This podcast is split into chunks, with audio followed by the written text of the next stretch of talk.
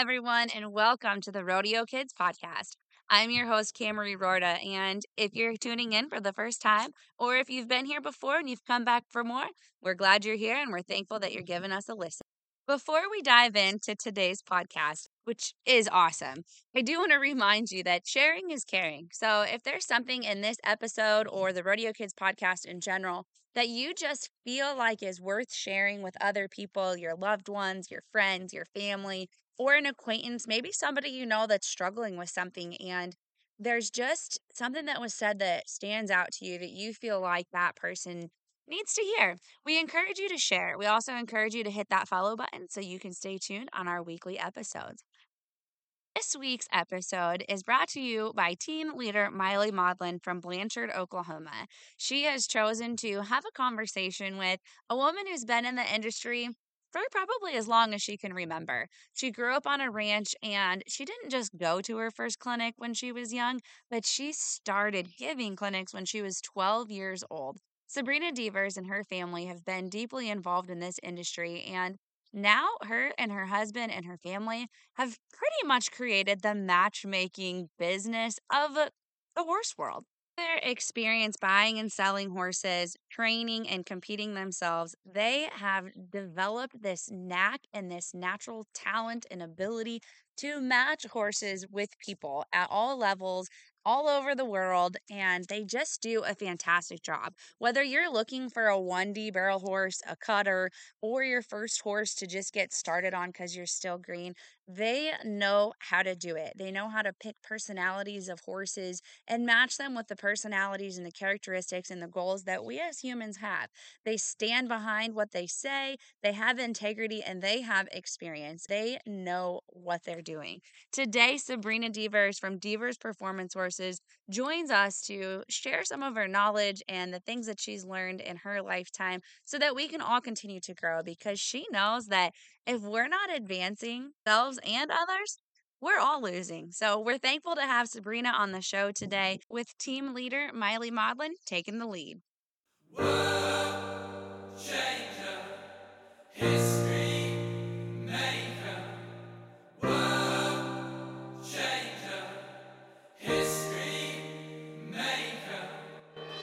Welcome to the rodeo kids dot com podcast, where we empower youth to be their best selves through the values and traditions of the rodeo and Western lifestyle.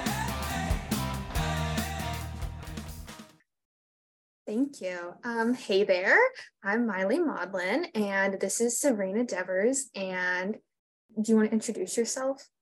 Well, I have been a clinician for since I was twelve, actually. So I've been around for a long time. I've uh, had people so long now, I've had their kids, their grandkids, so pretty well anything in the industry I've kind of seen along the way. And we uh, have Devers Performance Horses.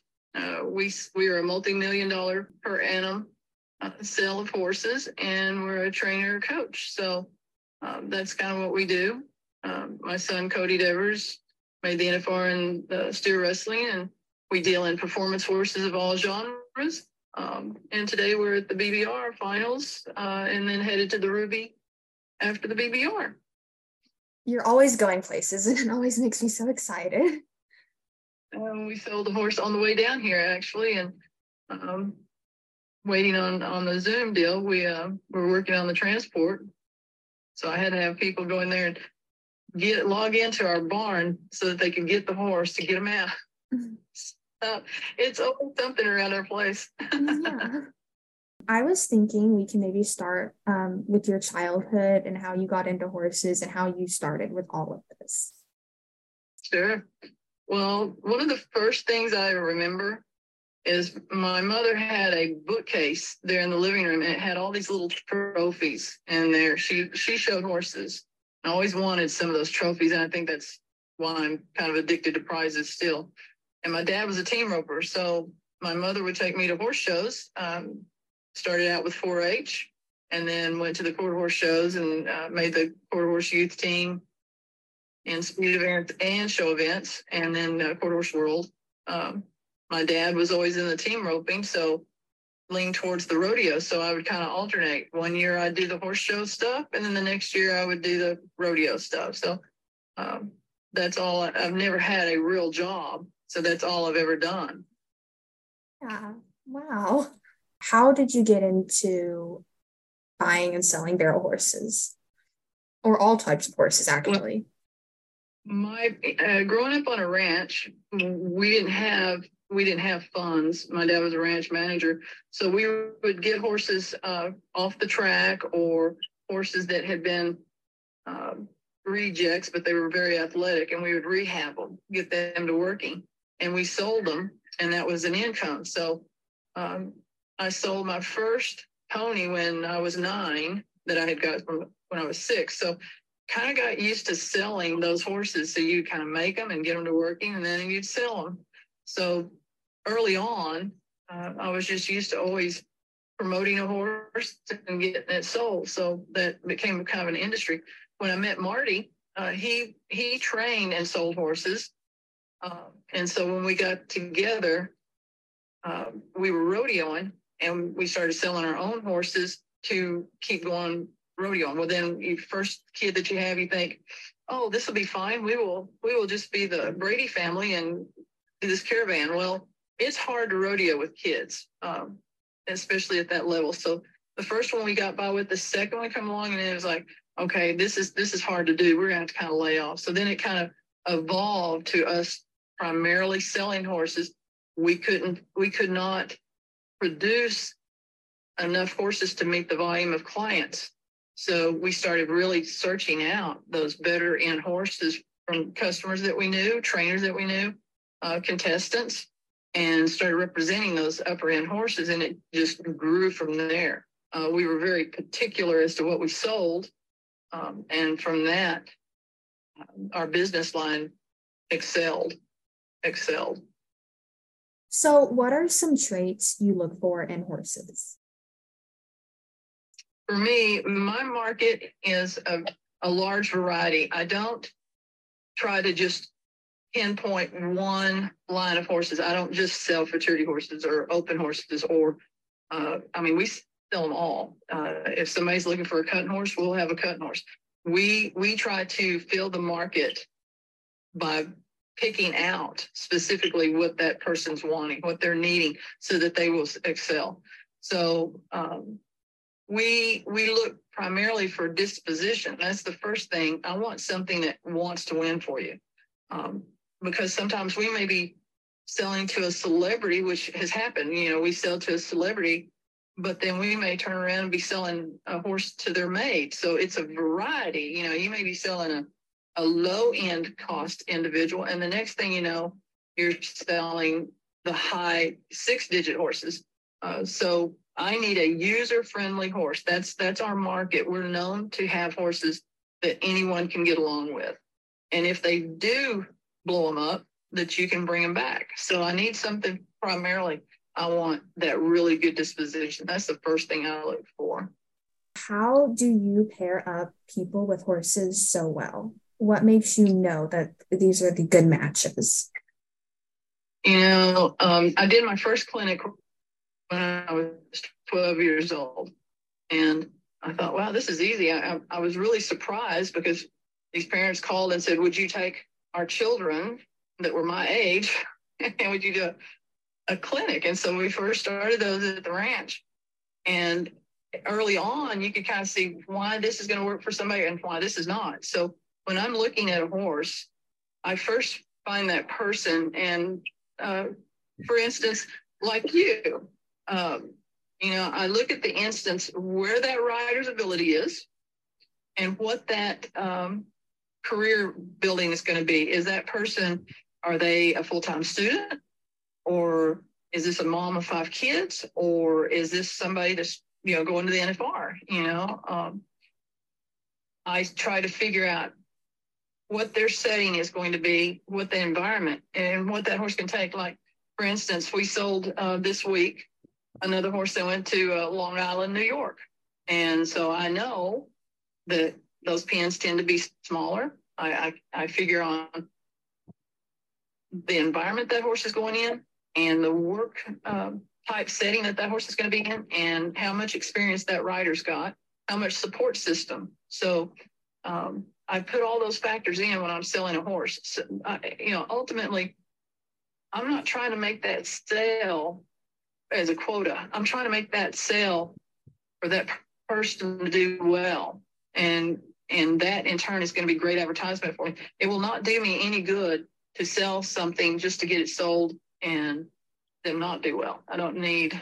I don't I don't want the headache. I want people to do well. And when they think of our name or see our brand, they think, oh, that's a good horse. Absolutely. How is the current market impacting you? I know it's constantly fluctuating. So um, how do you think the market is going to change, and how is it impacting the industry right now?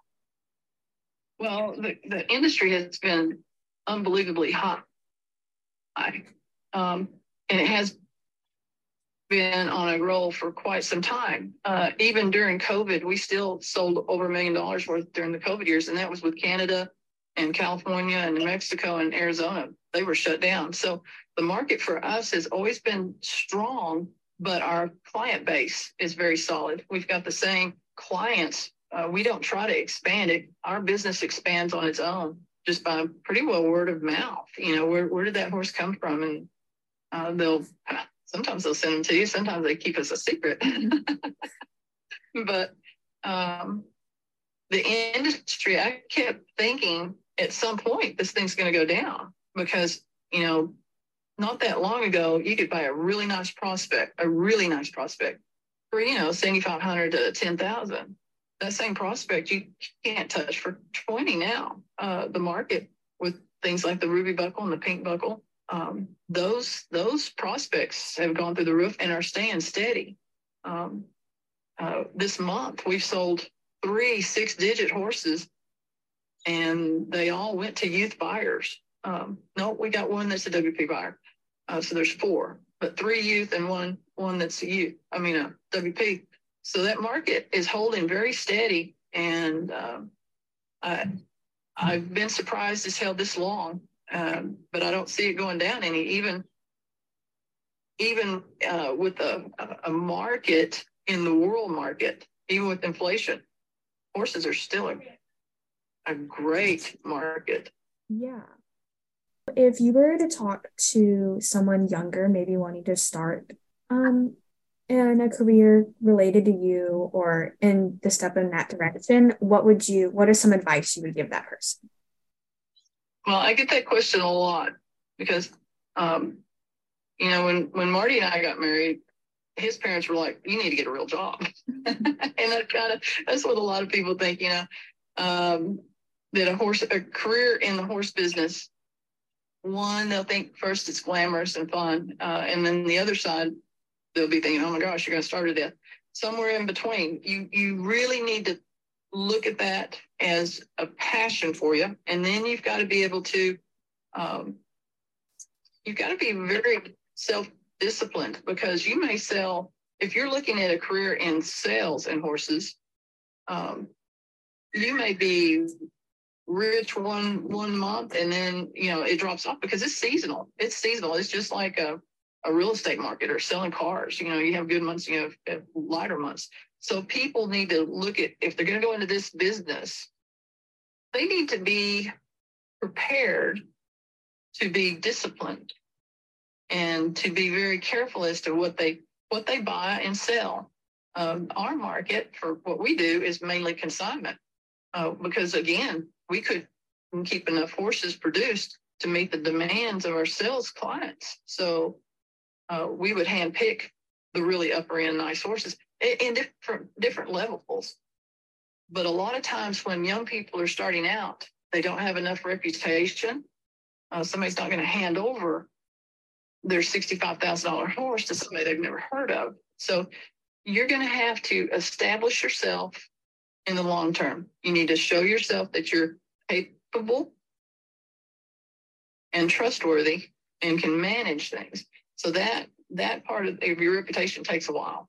Uh, so be patient. I would tell young people to be patient. Do your do do do your due diligence and do things correctly and honorably. Honorably, that's that's very important. Um, if you say you're going to do something, do it. Don't don't uh, make promises that you cannot keep. Yeah, integrity is a word that comes to mind along those lines too. Absolutely. Um, our business, uh, horse business, there's a lot of people that, you know, unfortunately don't have a lot of integrity, and that will help separate you from the field if you do as you say and that the horses are as they are represented. We've sold horses through you before. Um, we we know your reputation, and uh, but when you have those first time people that come in and they end up buying a horse and, and they don't get along with it, what are ways that you handle that? And that happens. Um, you've got to be able to sell that horse at a price that is a true fair market value. And there, there again comes that integrity part. You can't have, and this happens a lot in our business. People will say, well, I saw so-and-so and that horse sold for sixty thousand dollars, so mine outruns that one, so it's going to be worth eighty thousand dollars. Well, at the end of the day, that horse is worth what someone else will give for you. And then what would the second person give, give for that horse? So um, when we sell a horse, and, and for whatever reason, if, um, if that person decided they wanted to get in Harley motorcycles instead of run barrels, you know, and we get the horse back in, we we resell that horse. Uh, we will receive a commission. I mean, that's that's the way of our world, is a commission. But we will stand behind that horse, and that's why we're picky as to what we'll sell. Not all horses that are sent to us um, get represented. We don't sell all of them. Um, mm-hmm. So that, that makes it easier for us. So if we sell you a horse and it doesn't work out, and another thing we do is we do uh, clinics, and we try to fix, if there's something going on, um, then we try to pinpoint what, what's wrong and uh, fix it. That's how we operate. How do you identify, like, you know, you said some horses don't fit your program and, and what you have going on. What are some of those things that make you decide that this one's not a fit for for our, for what we do? Well, a lot of times, um, well, for instance, this last week, uh, we had some people want to send in a horse, and they've gotten priced like a, a one D horse, but the history of the horse, he's a three D. And so for me, a three D horse is worth X amount. And then from that base, is that horse user-friendly for all riders? Can that horse fit for a beginner, or is that, you know, has he got quirks? Um, so I do basically appraisals on those horses. And so if I can't look at that horse, and after I've done my history on the horse, say that I feel this horse is worth X amount, it's not going to do them any good to send me that horse. Or if those horses come in, um, say uh, about three weeks ago, we got one in. Uh, the owner had not seen the horse in a while. They'd had it at another broker, and the horse no longer was the same individual as she thought it was. So we sent the horse back. If we see something physically wrong, and that's not saying that all horses are perfect. Very few horses. This is one of the things that happens in this industry is people bypass horses on vet tests. Vet tests are the hardest things to get these horses through. Uh, and it will be, it will be over minor things. Um, even the cheapest of horses anymore, these vets will kill a sale, and it'll be something minor. Um, a lot of times people place too much uh, emphasis on a vet test. Uh, that's my opinion. But if we see something alarming, if we see a horse that comes in here and we feel like that stifle's not going to hold, or that horse has got, you know, gait issue that's not going to be um, workable. Like uh, we got a call in today, we did our history, and went, that horse just uh, don't think that horse is going to hold together for the for the market. We just pass on it, which does upset a lot of owners. But if, on the other hand, if they were coming to us to look for a horse, we, we try to try to explain to them, you know, you would want this treatment taken care of for you. Because we're like a consultant. We're not just making a sale, but we are consulting and trying to make sure that both the buyer and the seller are happy. And a lot of times we may have to get the seller to come down on a price and a buyer to come up to have a meeting of the minds, but there's a lot of things that go in on, on selling horses. Yeah. One thing that I really appreciate when we did business with you, and I, I think I talked to you about a, a pony at one point in time, and uh, you just, you did a very good job taking the emotion out of business. That was one of the best pieces of advice I ever got. I had a friend sit me down and they just said, Kamri, you got to take the emotion out of business, because sometimes you just have to make a deal that works best. And in the long run, it's going to be best for everybody, even if emotionally it doesn't feel very good right now. Um, and I think sometimes we get so attached to our horses that, and it can be hard to remember that what you're doing is your livelihood and it's your job and you're trying to do what's best for everybody. And, um, that's what your business is. And there are other, there are other outlets if, if it doesn't fit, but you've got a good reputation. And so, um, that's why people come to you, is to trust you, because you do such a good job at that. We're, we're real fortunate. Um, like so many of my customers I've never even met, and to be able to sell upper end horses to people that you've never physically met, and they're relying on you to tell them exactly what that horse is doing, and you're having to evaluate their capabilities off of videos, it, it can be a deal. And so uh, on those those things like that, I try really hard to have a user-friendly kind of horse. And, and a lot of times, like you said, people will be very attached to their horse, and that's great. I want them to like those horses. You don't want, you really don't want that horse that they go, oh, please get rid of this horse. That's probably mm-hmm. something I don't want to deal with either. But they're really liking their horse. And, and especially, I get some horses in here. Uh, I sold one two weeks ago, and I passed on three buyers for this horse because I didn't feel like the horse would be taken care of as well as he deserved. And I didn't feel like they would be the optimum for him to have a, he was an older horse. And I just felt like, let's just pass on this. This is going to be a little harder on him. And so when I feel real comfortable with a, someone buying the horse or someone selling the horse, then, then I'm good with it. I'm good with it.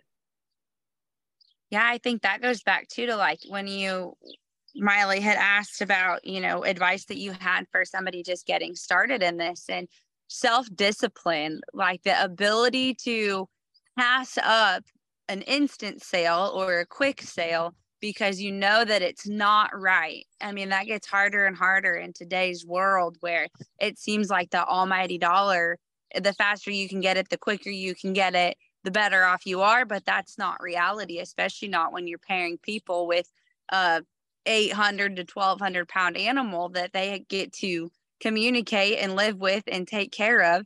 Um, you, you have to be, as a seller, Sabrina, very disciplined um, in having the ability to say no and to trust your gut um, on those things. So that's, that's pretty amazing that you can do that and do do that, because a lot of people don't. Well, and, and that, you know, when you're talking about the young people getting in the business, usually they're they're really needing that sale. Um, they need to be able to make that house payment or that truck payment, and you know they're kind of at that point. They they may know things that they shouldn't do that they go ahead and do. And I'm telling you, don't do it. Just wait and have patience and eat bologna sandwiches. Mm-hmm. And what, because because in the end, your integrity, it will make your business. It will make you or break you, because I see, I see so many people that, you know, have had possibilities and yet they sell out.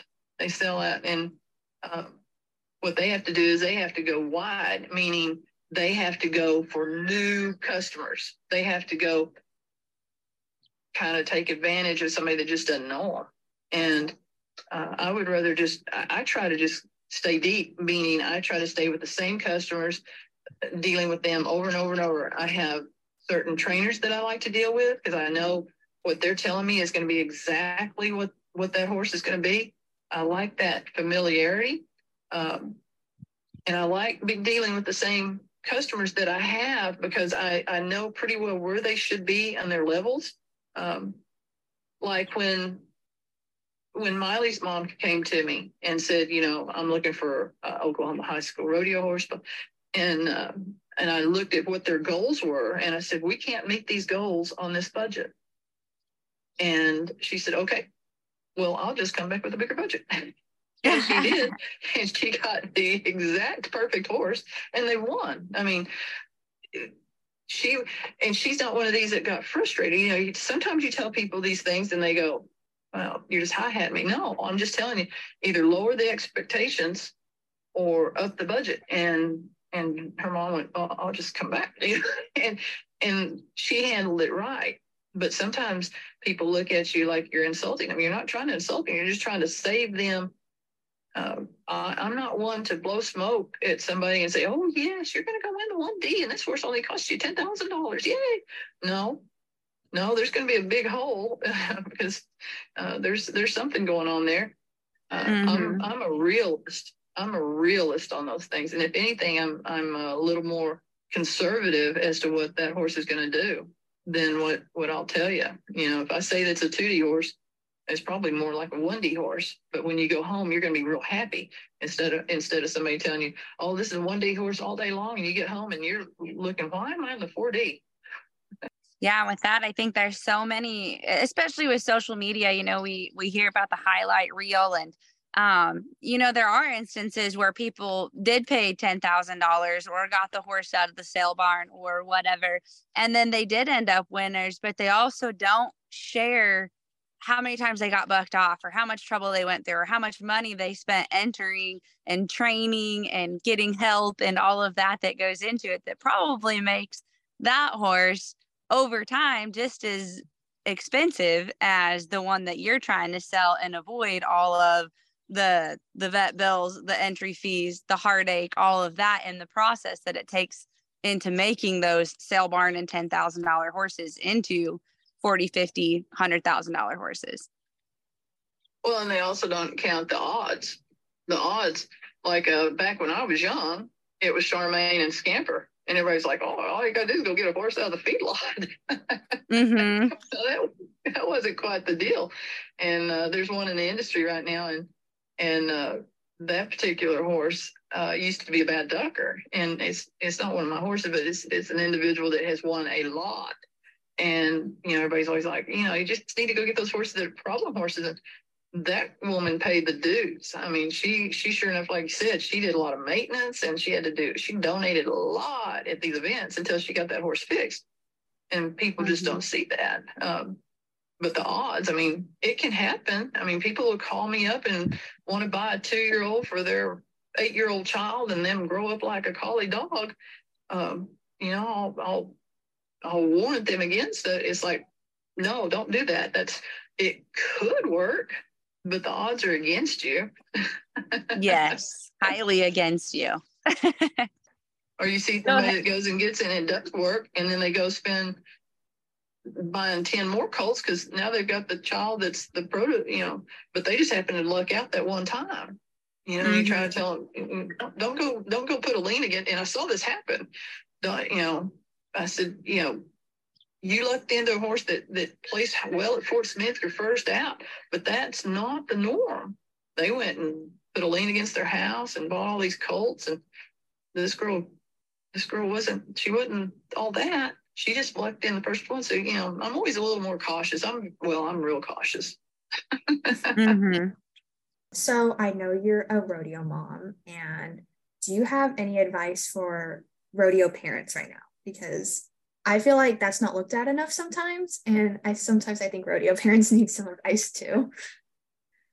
Well, you know, you're you're extremely lucky that you have the support system you have. And I tell the parents, um, a lot of times I'll have parents, they'll be talking about, well, you know, it costs so much to have this. They need to look at that big picture. Those kids are only young for a short amount of time. Get behind them. Do whatever you need to do. Make them work at it. Don't do it for them. You know, teach them a work ethic, but support them. You know, um, both our kids rodeoed, uh, but Cody, Cody took it to the extreme there. And so we did whatever it took to keep him mounted, keep a rig going. So that means you got to have about three rigs to keep on going.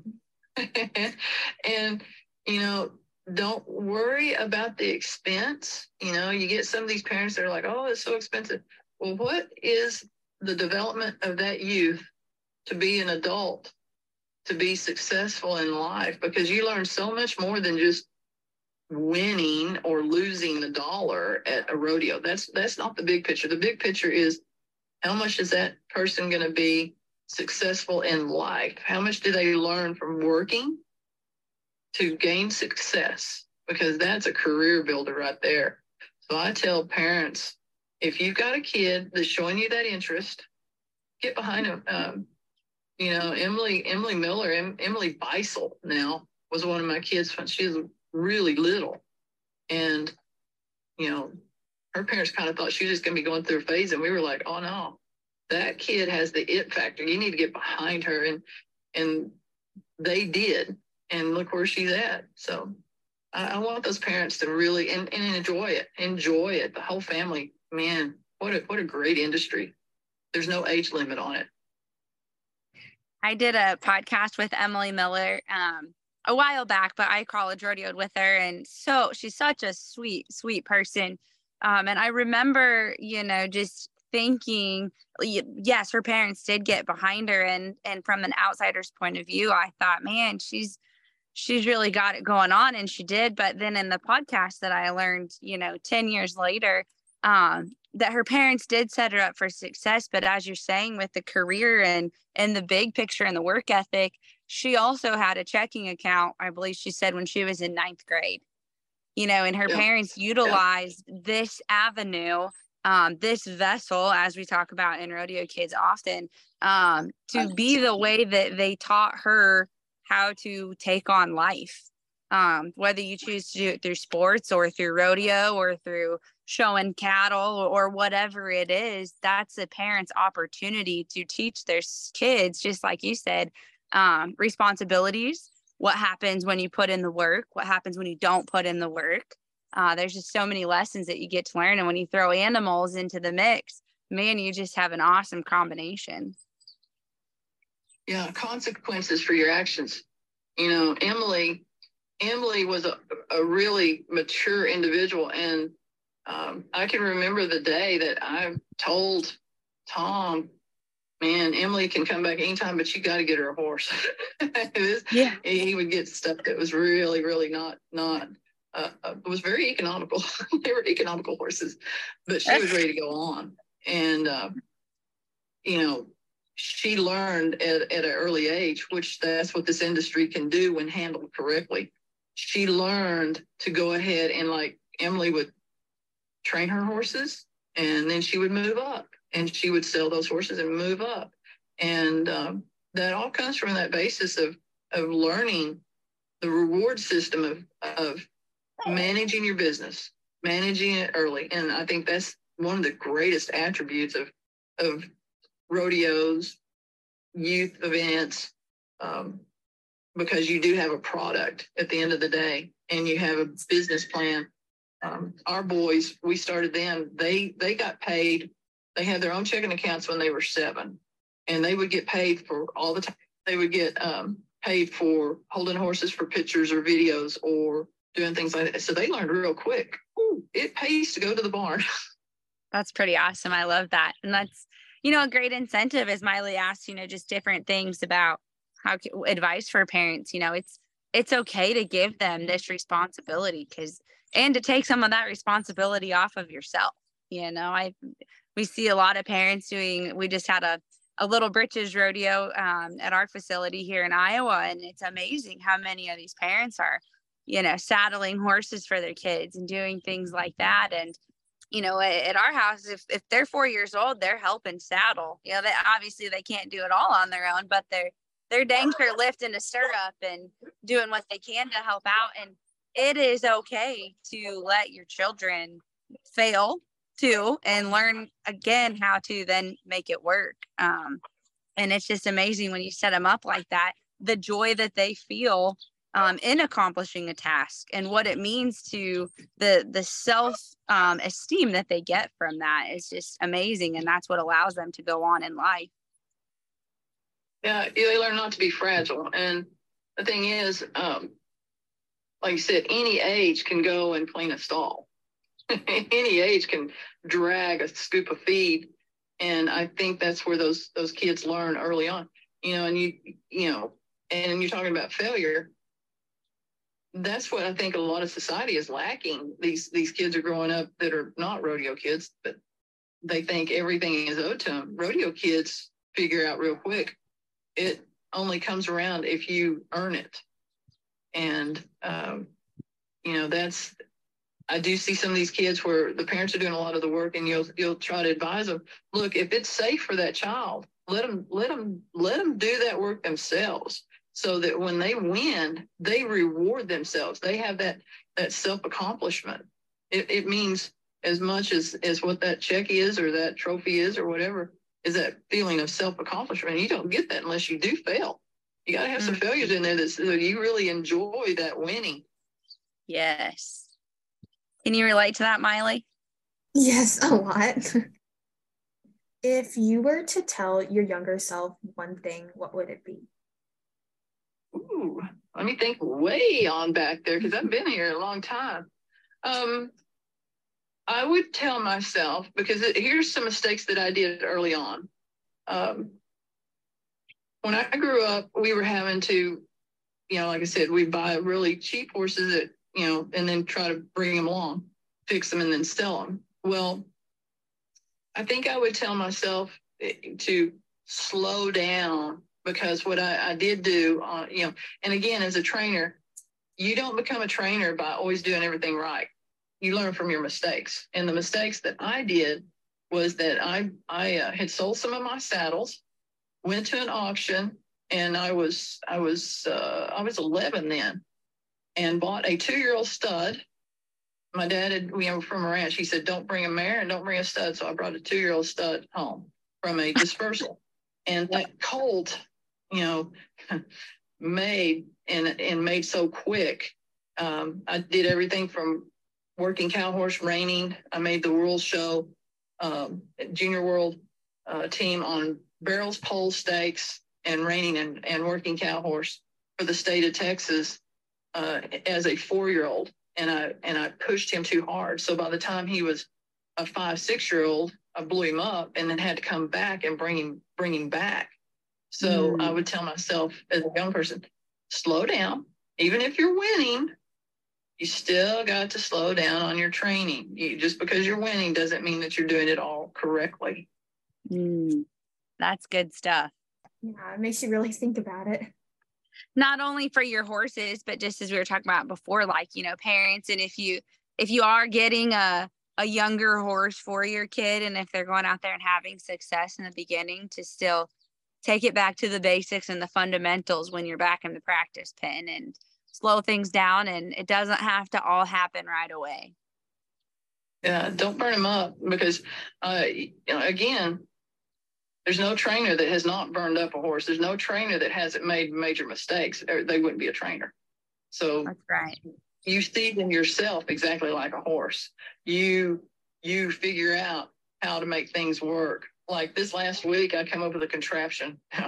You're always you're always making new mechanical things. So this this last week, I've come up with a new contraption on horses that were getting behind the bit.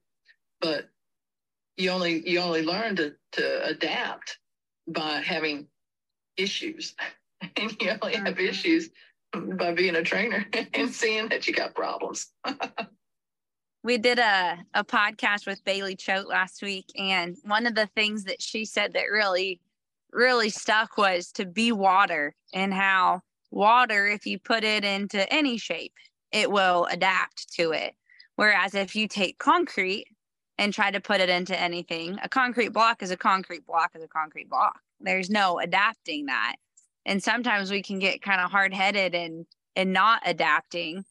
And then we find ourselves not learning anymore, not growing, going backwards, getting frustrated, or expecting our horses to to do things the same way they've always done, but they've got brains, not motors. Um, so we really like that be water, and just learning well, to adapt. And as you were saying, continue to continue to learn.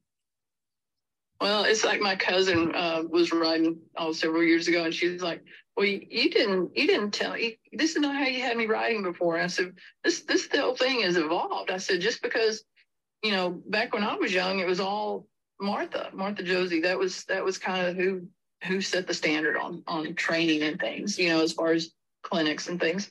And I said, but the styles have changed so much with, you know, adapting like futurity riders, different styles.